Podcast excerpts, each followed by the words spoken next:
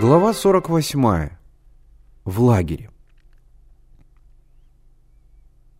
Мальчики закончили сооружение плота, выкупались и теперь отдыхали на берегу. Безбрежное расстилалось перед ними озеро. Облака лежали на его невидимом краю, как лохматые снеговые горы. Острокрылые чайки разрезали выпуклую синеву воды, тысячи мальков шмыгали по мелководью, белые лилии дремали на убаюкивающей зыби, их длинные зеленые стебли путались в прибрежном камыше, где квакали лягушки, раздавался иногда шумный всплеск большой рыбы. «Главное, нужно как следует загореть», — озабоченно говорил Генка, натирая грудь и плечи мазью. Загар — первый признак здоровья. А ну, Мишка, натри мне спину, потом я тебе. Миша взял у Генки баночку, понюхал, брезгливо поморщился. Ну и дрянь.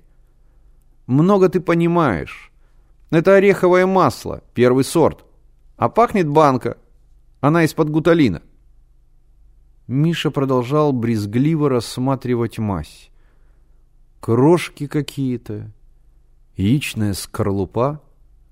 У меня в мешке все перемешалось. Ничего, давай, Маш. Нет, Миша вернул Генке банку, сам машься. И намажусь. К вечеру буду как бронза. Пошли, ребята, сказал Слава. Мальчики направились к палаткам на опушке леса. В середине лагеря высилась мачта, свежескопанная и утоптанная ребячьими ногами земля вокруг нее — серым бугорком выделялась на опушке. Из-за крайней палатки доносились крики хлопотавших у костра девочек. Над костром, на укрепленной на двух рогатках палки, висели котелки. Запах подгоревшей каши распространялся по лагерю. «Простое дело кашу сварить, а они шумят, будто быка жарят», — сказал Генка. Из леса вышел Коля, окруженный беспризорниками. Они были в лохмотьях, один только Коровин был обнажен до пояса. «Вы куда ходили?» — спросил Миша у Коровина. «В деревню». «Зачем?» «Хлеба смотрели, молодьбу». Он вздохнул. «У нас раньше тоже корова была». Коля стоял у костра, окруженный девчонками, и пробовал кашу, смеясь и дуя на ложку.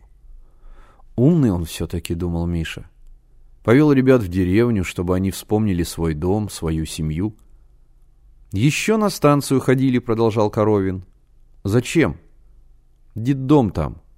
Смотрели, как ребята живут. Ничего живут подходяще. Свой огород имеют». «И в детдом их нарочно повел», — подумал Миша. Миша подошел к костру. «Как я буду делить?» — плачущим голосом говорила Зина Круглова. Тут сто всяких продуктов. Никто не принес одинаковые. Вот, она показала на разложенную возле костра провизию.